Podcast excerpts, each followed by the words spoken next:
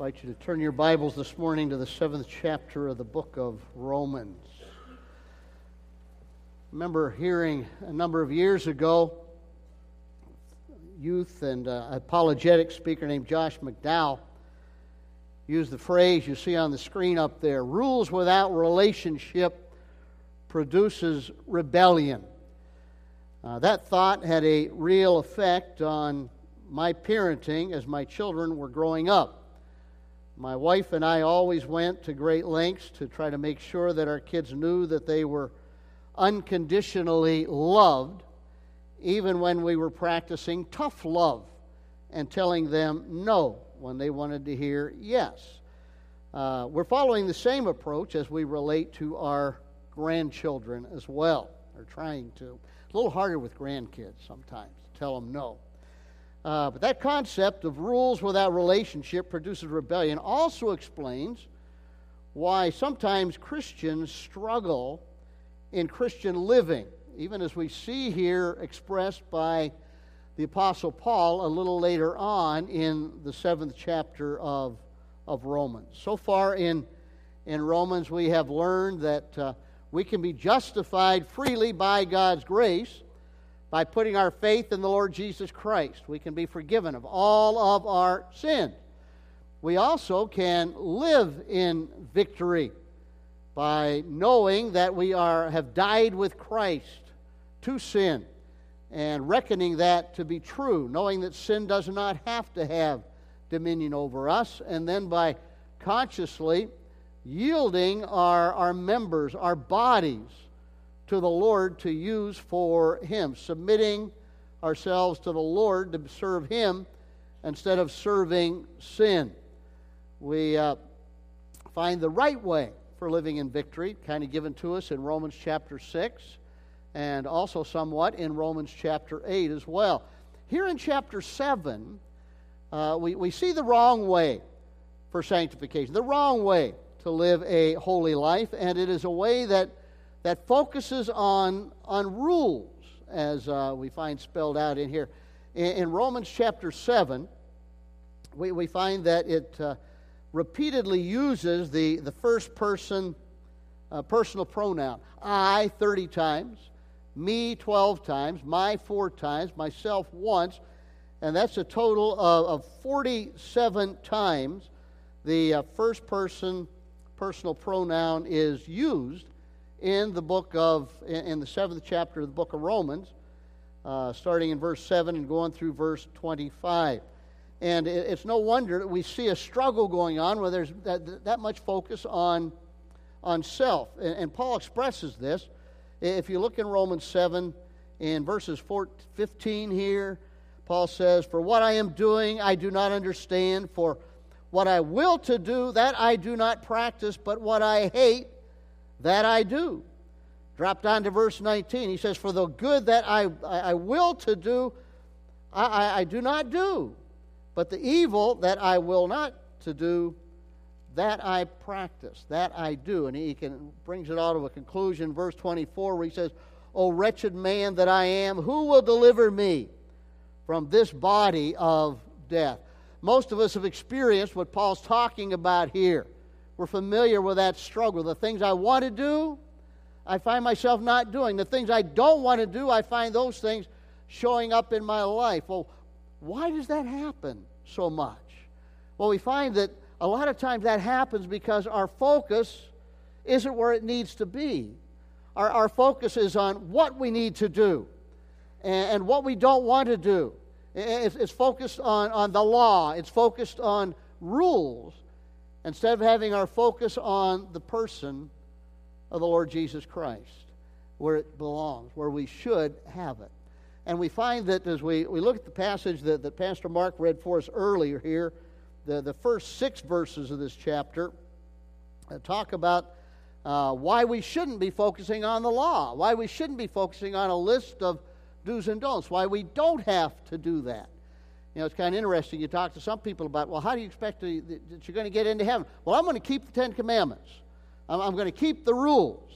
Talk to some Christians. Well, how are you going to live the Christian life? Well, I'm just going to, I'm going to keep the rules. I'm going to uh, keep my church's rules. I'm going to keep the Bible rules. And really, Christian living's not all about that. Christian living's all about a relationship with the Lord Jesus Christ, and we find that it spells it out here in this passage by emphasizing, first of all, that we're not under the law. Just as we're not under sin anymore, as Christians who know Christ, we're not under the law. Uh, the law has jurisdiction, it says, over a man only as long as he lives. That was true of the law of Moses. Uh, that, that's true of any, any law that there is. When, when you die, the, the law doesn't have any jurisdiction over you anymore. In fact, can you imagine a person killing a president of the United States of America and, and never going to trial? Never being tried. Well, that happened back in the 1960s. A fellow by the name of Lee Harvey Oswald shot President John F. Kennedy and killed him down in Dallas. Uh, Oswald was captured, but he never went to trial. You know why? Because he was killed himself. And uh, they, they, there was no point in taking him to trial. The law only has jurisdiction over a person as long as they, they live. And we find that, uh, and the other example that's pulled out in this passage here has to do with, with marriage. And the emphasis says for a, a woman has, has a husband, she's bound by law to that husband as long as he lives. But if the husband dies, she's released from the law of her, her husband. Uh, marriage bond only has jurisdiction until death. If your mate dies, you're free to marry another. Uh, if you die, your mate is free to marry another. And he's talking about death breaking bonds. By the way, this, this, is, this illustration is not intended to be a discourse on marriage and divorce and remarriage. Uh, there's a whole lot of other scripture you're going to look at uh, before you're going to come up with a, a biblical perspective on that. Uh, we find this is simply an illustration that's being used here and emphasizes the fact that if a person's mate dies, they are, are free Death breaks the marriage bond and leaves the living mate free to marry another. Uh, leaves free in other ways. I shared with you a few weeks ago how when my dad passed away, my mother was free to get her skylights in the kitchen and the bathroom. Uh, she was free to buy her minivan. She would have been free to remarry had she so desired.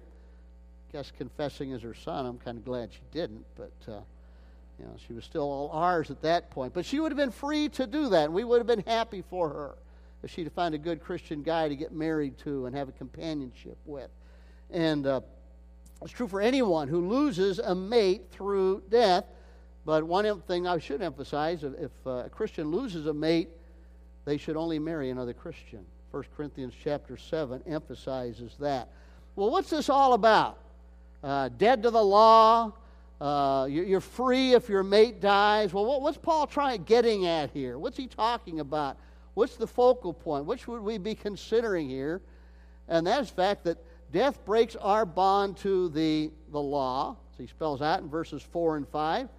And our identification with Christ in his death is what makes us dead to the law. Jesus kept the law perfectly, so we don't have to. Jesus paid the penalty that the law demanded. Uh, when somebody breaks the law, they, they were guilty of, of, of violating it, and they were guilty and, and subject to subject to death, subject to the violation of it. But Christ became a curse for us when he died on that cross at Calvary. He, he paid the penalty completely for our violation of God's standards. And so today we are we're free from the curse of the law and we are free also from impersonal service to the law. That's not what Christian living's about. That's not what Christianity's about. In fact, our identification with Jesus brings us into a union with Him. He paid our penalty. Uh, just like we died to, to, to uh, sin, we died to the law, and we find that our identification with Christ brings us into a union with Him. Uh, Paul states that here in, in verse 4 Therefore, my brethren, you've also become dead to the law through the body of Christ, that you may be married to another, even to him who's raised from the dead. This is what Christianity is about. It's about entering into a union with Jesus Christ, entering into a relationship with Him. Our focus isn't on sin, our focus isn't on the law. For the Christian, our focus is on a person, the person of the Lord Jesus Christ. And He's the person who was raised from the dead. Our relationships with a very powerful person. Our relationships with a person who's powerful enough to give us forgiveness. Our relationship is with a person who is, is powerful enough to enable us to live with victory over sin if we keep our focus on Him. We're joined to one who was raised from the dead. We're also joined, we're told here, with one who is able to help us to bear fruit. We're married to another, even to him who was raised from the dead, that we should bear fruit to God. When we have that relationship with Christ and we abide in him, John chapter 15 would be a great passage to go to this morning if we had had time to cover all that. But he talks about the fact that, that he's the true vine and the Father is the vine dresser and how we need to be like the, the branches of a vine. We need to stay in, in connection with Christ. And when we do that, we will produce fruit. Fruit is a, natural result uh, of a growing, healthy vine. If you've got a grapevine in your backyard and that, that grapevine's happy, happy.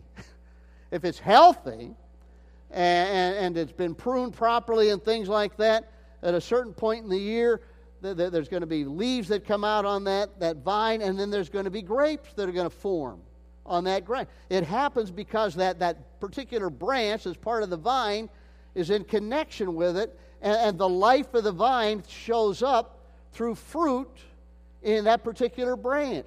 So it is when we're living in a close connection with Jesus, when we got to focus on Him fruit will be produced in our lives, and the Lord helps us to produce more fruit. We're told the Father is the vine dresser, and, and where there, there's fruit being produced, He prunes us, and so that more fruit will be produced, and much fruit will be produced, and, and fruit that remains will be produced.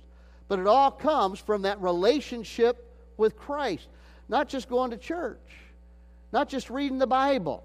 Those things may be part of our relationship with Christ worshiping Him, reading Him, letting Him speak to us from His Word. But, but you know, you can read the Bible and it's just a dead exercise. You can go to a church service that means absolutely nothing and has nothing to do with a personal walk with the Lord Jesus Christ. And I, I, ho- I hope when you sang that Fanny Crosby song, Blessed Assurance, a while ago, uh, Jesus is mine. Blessed Assurance, Jesus is mine. I, I hope those aren't just words that come out of your mouth but I hope that the thoughts really are registering in your mind. I'm a Christian today. I have forgiveness. I have eternal life because Jesus really is my Savior. He walks with me, He talks with me. You know, he, he helps me in what I'm going through in my life. He's promised He'll never leave me or forsake me. That's what the Christian life's all about. It's that connection with Christ. It's easy to slip into well, what, what's being a Christian about? Well, it's living the way my parents told me to live. It's living the way my church tells me to live. It, it's keeping these rules. It's honoring the church constitution or the church covenant. No.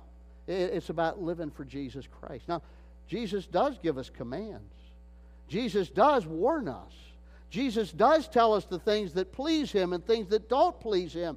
But our focus really needs to be on Him not on, on the law, not on rules and regulations and things that I'm supposed to do, but our focus needs to be on the person of the Lord Jesus Christ. I hope when you pray, you're really talking to the Lord.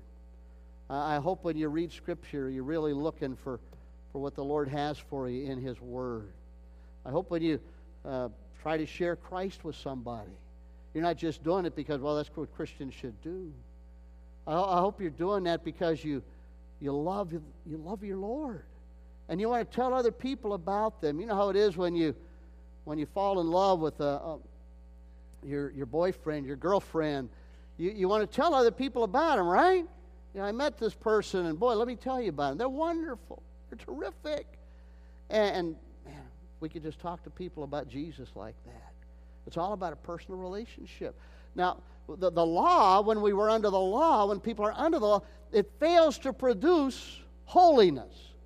Uh, living according to a list of rules and regulations, no matter what kind it is, doesn't really produce holiness because we're in the flesh. And, and our sinful passions, when we're in the flesh, our sin nature works against us. In fact, he gives the statement here and he talks about the fact that the law even aroused. Verse 5 For when we were in the flesh, the passions of sins which were aroused by the law were at work in our members to bear fruit to death. Not good fruit, not the fruit of the Spirit, not fruit that's, glorifying to the Lord, but fruit to death. Let me show you how, how, how bad the, the flesh is, and how even when, when the law is, is there, sometimes it arouses arouses sin within us. You know, the sin nature is a weird thing, isn't it? And it's a powerful thing. In, in fact, you know, somebody, it, acts sometimes when somebody tells you not to do something, what's your reaction? Honestly, now, what's your reaction? I'm going to do it. And, and if they, they tell you to do something, don't be telling me what to do. I'm not going to do it. Now, now, be honest now. You don't have to shout it out, but, but in your own mind, you see a sign that says, keep off the grass. What do you want to do? You want to walk on that grass. You see a sign that says, do not touch wet paint. What do you want to do? Anybody here ever get paint on your finger because you didn't believe the sign? What is, what's wrong with us? It's that sin nature. That sin nature. That, the one where, where our focus is just on things we're told to do or told not to do. It, it raises up something inside of us where we want to go contrary to what we're being told to do or told not to do. And, and the result, the result can be a disastrous thing. You know, we find that as you get to verse 6, the, uh, the, the bottom line of all this is talking about the fact that, that now we have been delivered from the law, having died to what we were held by, so that we should serve in the newness of the Spirit, not in the oldness of the letter. Serving under the oldness of the letter means just doing what the letter of the law tells you to do. And Jesus tried to correct that among the Pharisees and the religious leaders in, in the Sermon on the Mount. They thought they were holy because they didn't kill anybody.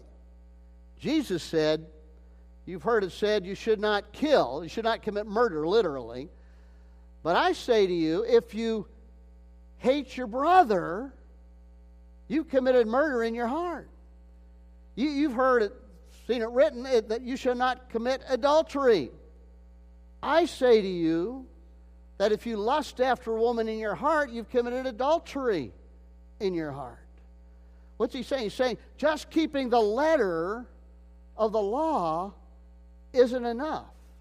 You know, that wasn't enough to bring holiness. In fact, uh, the, the, the, the Jews did some weird things with that. They'd even use the letter of the law to their benefit to take advantage of other people. Jesus talked about the Pharisees and how sometimes if they had parents that were in need and they had finances where they could help their parents. You know, back then when people got old, there was no Social Security. And uh, there, there weren't retirement programs, things like that. You know what the retirement program was? Have lots of kids. and hope your kids are going to love you and help you out. But some of these Pharisees, these, these super spiritual guys, they'd say, Well, folks, we're, we'd love to help you out, but we've declared all of our goods Korban, K O R B A N, which meant they're dedicated to God.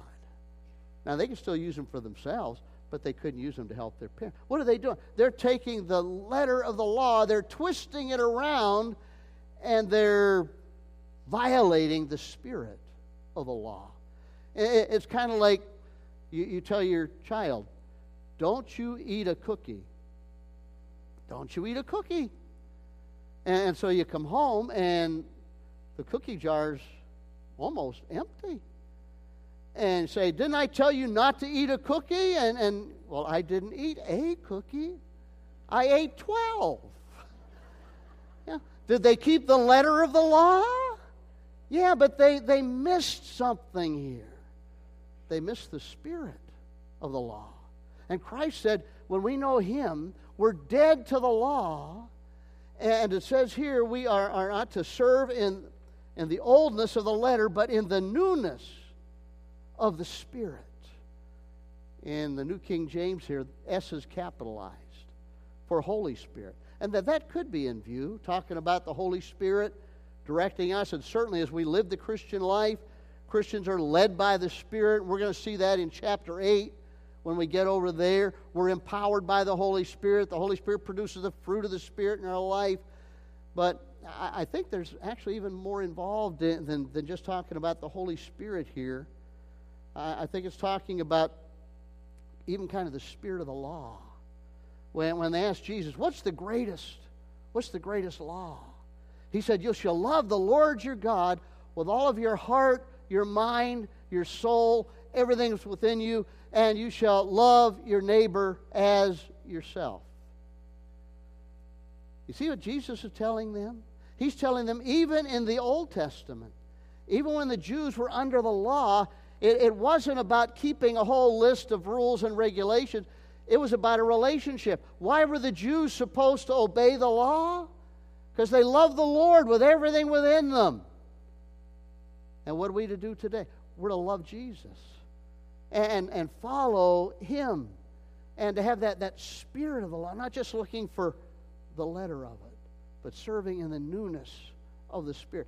Marriage is a good illustration of this. You know, can you uh, imagine? One, one of the things that's going on today is people are, are coming up with uh, marriage contracts. And in fact, I looked over some of them in preparation for the message today, some of the marriage contracts that people use. And uh, we find that, can you imagine if, if you came to get married and all of a sudden you're being asked to promise, fellows to take out the trash, to kill spiders. That was on one marriage contract that I looked like. This one said, uh, the wife says, I will pack your lunch, I will make the bed, I'll always kiss you when you're mad. And the husband responds, You will catch spiders. You will get the mail. You'll hug me all the time. Well, that's all right. But just, just imagine being given a list of things. I'll, I'll, I'll take out, you know, you're going to take out the trash. You're going to bring your paycheck straight home every week. You're going to do this whole list of stuff. You'll cut the grass. You'll do that. Just imagine a whole list of things. You will hug your wife four times a day. You will tell her, I love you 10 times a day or whatever. Can you imagine doing that because it was in a list? Ladies, could you imagine? Uh, here's in the contract I will wash your dirty underwear. I will wash dishes. I will make so many meals a day. I will do this. I will do that. And just having this list. Now, honestly, in marriage, do you do those things? Ladies, do you wash dirty underwear? Guys, do you take out trash? Do you, do you hug your wife? I hope you do. Do you kiss your wife? Do you tell her you love her? Do you do those things? Why do you do them? Why do you do them? Because they're on a list? No, you do them because you love that person. You do them because of the relationship. You know, there's a lot of things you would you do for love that you're not going to do because they're part of a contract. Amen. I sure hope so. That's what it comes to when it comes to Christian living as well. It's not about a list, following a list of rules and regulation. We have died to the law. We're alive to Jesus. We're united with Jesus. We're joined to Jesus. We're, we're linked up with Him. And, and you know, it's a moves into when you got that kind of a, a relationship going on. It moves from a want to motivation instead of a have to. Don't you? Wouldn't you rather have your husband buy you flowers because he wants to, not because he has to? Don't, you want your wife to fix a special meal for you because she wants to? Not because she has to, because it's Father's Day, because it's your birthday. You know, we, we, we all want people to respond to us with that want to. And, and isn't it more enjoyable to go through a relationship with that want to kind of a motivation going on? In fact, sometimes in a marriage, when it becomes a have to motivation, it becomes kind of a drudgery in the marriage relationship. And that's what happens sometimes in people's Christian lives. Why they struggle, why you have things going on like we see later on in Romans chapter 7. They're living a have to. I have to keep this list. I have to do these things instead of, man, what a great Savior I got. Oh, what He's done for me. Oh, the wonderful promises He's given to me. Oh, what He has in store for me. I, I want to love Him. I want to serve Him. I love Him because He first loved me. What a great thing that is. The Apostle Paul could say in his life, For me to live is Christ. And, uh, you know, they, I understand, I've read this anyway, that when, when a married couple has been together for a long time, they become more and more like each other. Would you pray for my poor wife? We're going on 44 years. Uh, I, I've seen some of that. But the good news is, when you spend a lot of time with Jesus, and you relate to Him and you pray and you talk to Him and you contemplate who He is and you love Him, you know what happens? You become more like Him. And that's what the Christian life's about becoming more and more like the Lord Jesus. To the place where we could, with Paul, say, For me to live is Christ. I just want to do what Jesus wants me to do. I just want to love Him. I just want to serve Him. I just want to make my life count for the Lord. Paul could say that. He could say, For me to live is Christ, and then he, he piggybacked on that. What did he say after that? To die is gain. You want your life to count for something so that you can say to die is gain?